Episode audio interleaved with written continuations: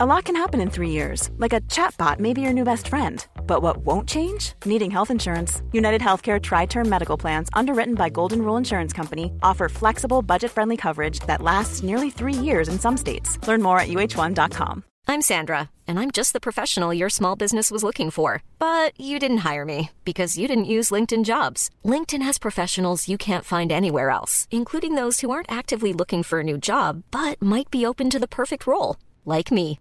In a given month, over 70% of LinkedIn users don't visit other leading job sites. So if you're not looking on LinkedIn, you'll miss out on great candidates like Sandra. Start hiring professionals like a professional. Post your free job on linkedin.com/people slash people today. The New Statesman.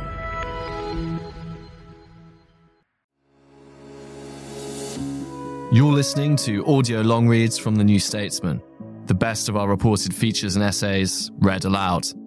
In this episode, What Ukraine Knew About the Wagner Mutiny, written by Bruno Macaes and read by me, Will Lloyd. It was first published in the 28th of June edition of The New Statesman and online.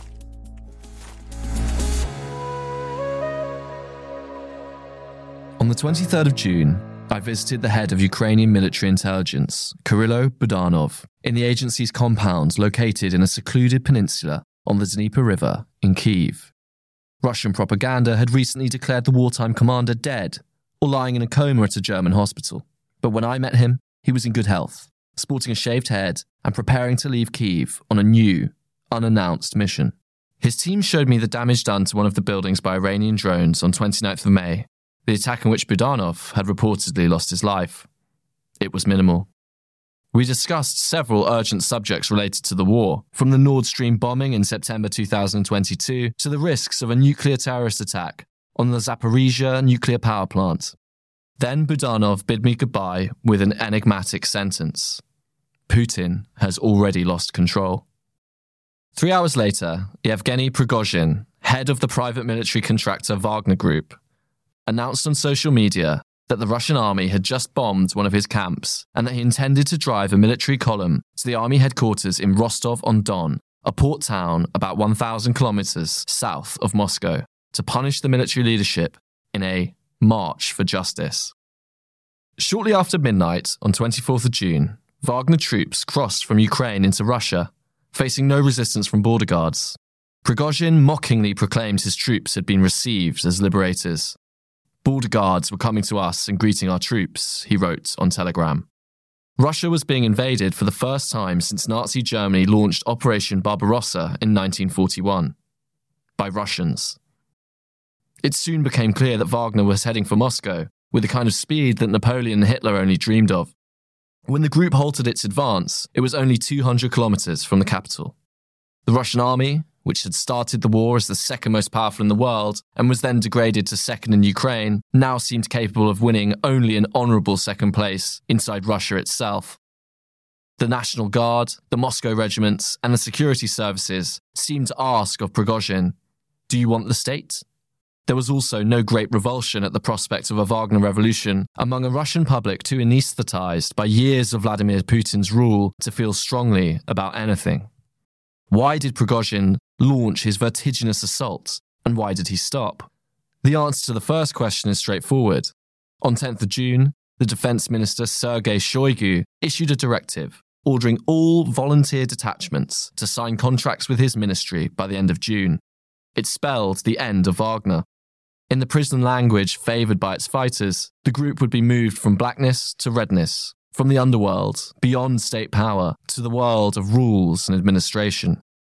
The paramilitary group, first created in 2014 to operate in Crimea and the Donbass, and designed as a hidden branch of the Russian state, would be absorbed by its creator. Its lucrative activities in Africa would now be captured by the ruling bureaucracy. Prigozhin had three weeks to prevent that outcome, and he started preparing a rebellion immediately. Wagner will not sign any contracts with Shoigu, he declared on 11th of June. Ukrainian intelligence officials have since told me that they had been aware of Wagner's plans for almost two weeks before they were enacted. Despite Prigozhin's protestations against Shoigu's directive, Putin did not intervene.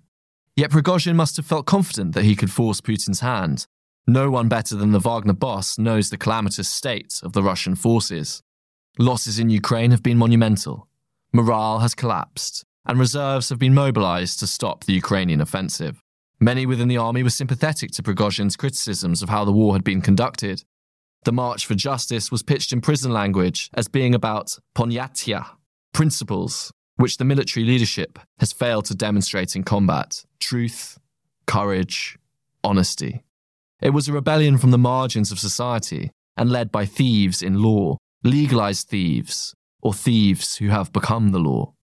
The Kremlin authorities had been negotiating with Prigozhin since the evening of 23rd of June when Wagner launched its expeditionary campaign. Russian sources with knowledge of events told me that Anton Vaino, the head of the presidential administration, spoke with Prigozhin on the morning of 24th of June when he was already in Rostov.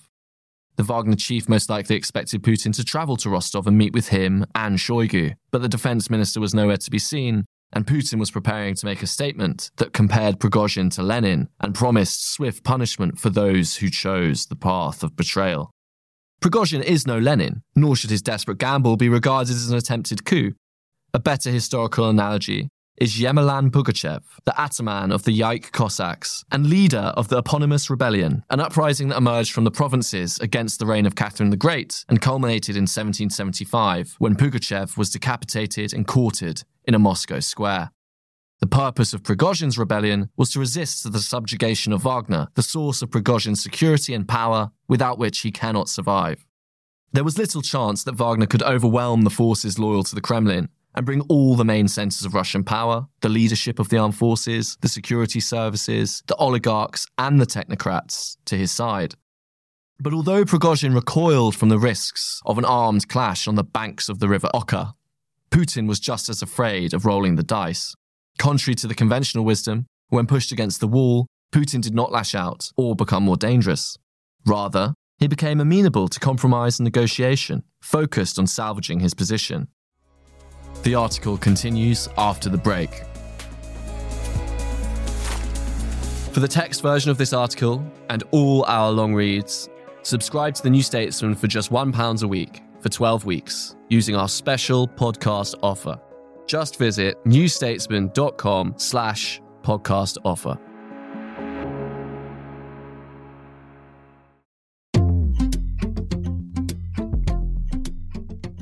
Hi, I'm Anoosh, and I host the New Statesman podcast.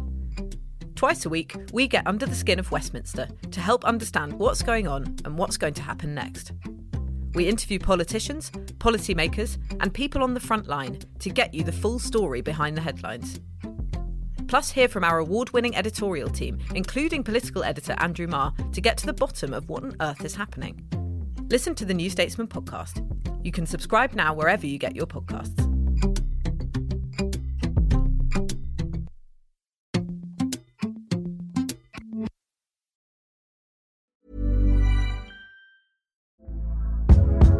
Hey there, it's Michele Norris. I'm host of a podcast called Your Mama's Kitchen. When I travel, I'm usually looking for a way to find a taste of home when I'm not at home. And one of the things I love to do when I am at home is entertain. And Airbnb allows me to do that. When I was in California recently, I rented a house that had a great kitchen. And when we were sitting around the table, we we're all thinking, we're in someone else's house. Someone could be in all of our homes as well.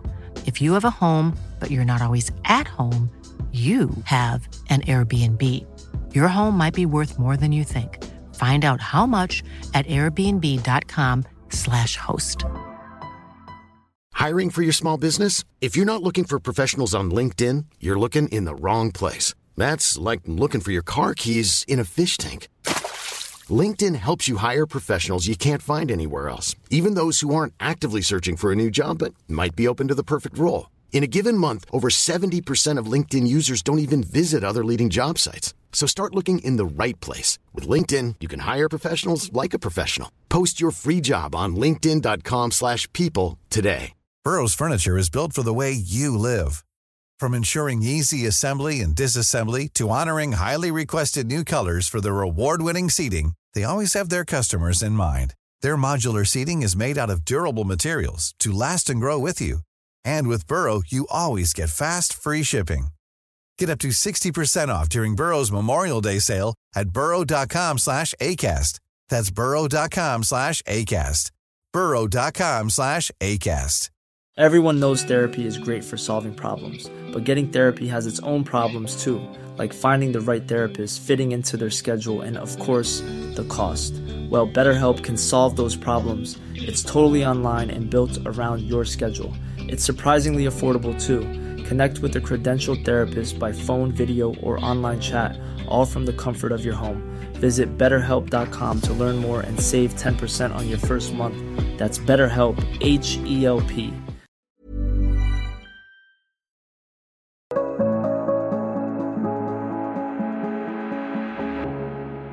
events of 24th of June should be regarded as a laboratory test for understanding Putin and his regime and inform Western actions for what remains of the war in Ukraine. By the time Wagner was approaching the Oka, where a line of fortifications had been improvised, a deal had been reached. To all evidence, Prigozhin got most of what he wanted. Kremlin spokesman Dmitry Peskov announced the criminal case opened against him would be dropped, and his troops were no longer legally obliged to sign a contract with the Ministry of Defense. Prigozhin apparently agreed to settle in Belarus, although this seems rather immaterial to whether Wagner will survive and to what its leader plans to do in the future. It is far from confirmed either. On 25th of June, I messaged Budanov, the Ukrainian spy master, to ask him if he thought Wagner will survive. His reply We know. Yes. In a barely coherent speech delivered on the evening of 26th of June, Putin claimed the rebellion could have been suppressed. No one should doubt it, least of all by looking at his decision not to suppress it. Seemingly unaware of how pitiful the explanation sounded, he added that the state's lack of reaction was only to give the rebel troops a chance to think. Finally, and after suggesting that the plot had been organized by Ukraine as revenge for the halted offensive, the sitting president, gaunt and puffing, told the rebel troops they were free to join rebel chief Prigozhin in Belarus. Imagine that an armed group in Texas or Yunnan launched a march on Washington or Beijing, announcing everything in advance on social media in messages laced with prison slang and threats to destroy everything in their way. Imagine further that the group quickly advances to the environs of the capital, while the central army authorities scramble to destroy motorways as a last resort to stop the marauders. On its way, the group shoots down a few helicopters and aeroplanes. Finally, as it approaches the seat of power, Washington or Beijing are forced to sign an armistice. As a Russian user joked on Twitter, today we found out that, God forbid, if NATO attacks us, the most we'll be able to do is to dig out the asphalt. The former Belarusian presidential candidate, Valery Tsepkalo, commented, Only unfamiliar and unknown individuals emerged to address the people, and everyone laughed at them wholeheartedly. It seemed as if nobody was governing the country. The truth is out. There is no Russian state. There is a theatrical production called The Russian State, but for how long the production will run remains to be seen. As the Wagner tanks occupied the main roads in Rostov, a street sweeper was asked by a video blogger what he made of the situation. Everything is going according to plan, he said, sweeping some cigarette butts into a dustpan. It summarized the state of Russia in hilarious fashion. Prigozhin may well be assassinated in the coming days, but a network of hidden assassins is no way to run a modern state. An armed rebellion forced a form of power sharing in Russia. Putin cannot hide that. He tried to repress the mutiny in authoritarian fashion, but was forced to drop the idea mid course. And what is genuinely catastrophic for him, did so after announcing in a televised speech that no mercy would be countenanced. The power vertical crumbled. The Cossacks ran free. By Sunday, 25th of June, gossip rumbled throughout Russia that Putin had folded. It reminded me of a famous line in the 1973 Soviet comedy film Ivan Vasilevich changes his profession. The army rebelled. They say the Tsar is fake. Do you think it is real? The receptionist at my hotel in Kiev asked me when I returned on the night of 23rd of June. The streets were full of young people enjoying the summer weather, and for the first time since the war started, the capital felt normal to me. There were loud explosions over the city sky during the night, but the air defense has improved remarkably. In the meantime, Moscow saw military and police vehicles blocking main intersections and roads. It was a symbol of change. Ukrainians were hoarding popcorn to follow the weekend events. The next day, at the Kiev Book Fair, there were theories and predictions for every taste. Small groups gathered on every corner. When the foreign minister, Dmytro Kuleba, arrived for his talk, the crowd cheered him like a rock star. The mood was febrile, revolutionary. The soldiers, the streets, the writers, all coming together. Everyone had a vivid sense. The wheels of history were moving, faster this time. Ukrainians believe those revolutions will be for the good. In a story about power and betrayal, a parable may help. In one of the most intriguing tales in Don Quixote, a young man married to a beautiful woman of high birth cannot help thinking that her virtue is not as real as her beauty because it has not been tested. The only true virtue is that which has been forced to prove itself. As he tells his best friend, what thanks are due to a woman for being good if nobody is asking her to be bad? He wants his wife to be tested, pursued by temptation, and offered the chance to resist it. His friend tries to dissuade him. If someone had a diamond, which every expert agreed was perfect, would it be reasonable to place it between a hammer and an anvil and deal it blow after blow in order to see if it is truly as good as we think? If the stone passes the test, it will not become any more excellent than it already is. And if it is destroyed, if it turns out to be fake, all is lost, and through our own fault. It is inappropriate, he says, to perform experiments on truth itself. Do not expose yourself to the risk of destruction to gain what you already have. His friend listens in silence. He knows the danger, but he is unable to resist the temptation. The adventure starts it will end in tragedy. Think of Putin as someone who, in his sober moments, had his own doubts about how solid the foundations of the Russian state and of his own power truly were. Should he believe the official propaganda and the stories told by his numerous courtiers?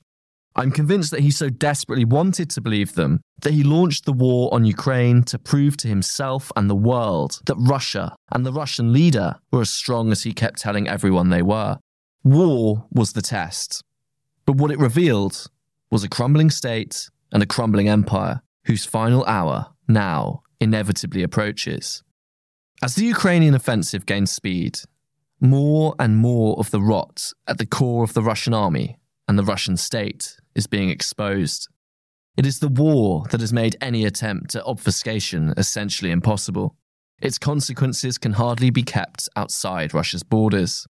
As the prospect of a military defeat begins to loom, many, like Prigozhin, are slowly moving to the sidelines and preparing themselves for the recriminations and purges that must inevitably follow.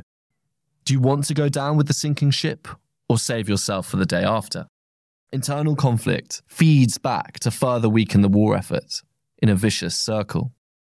Ukrainian officials have told me over the past few months that their priority is to control this circle and increase its motion through increased pressure on the battlefield.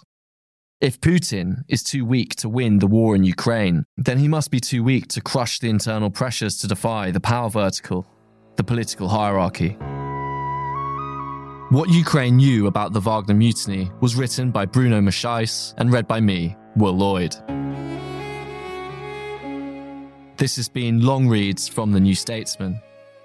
This episode was produced by Mischa Frankl Duval. The commissioning editor was Gavin Jacobson. The features editor was Melissa Deans. And the executive producer was Chris Stone. If you enjoyed this podcast, please make sure to like, subscribe, and rate the show just search for Long Reads from the New Statesman wherever you get your podcasts.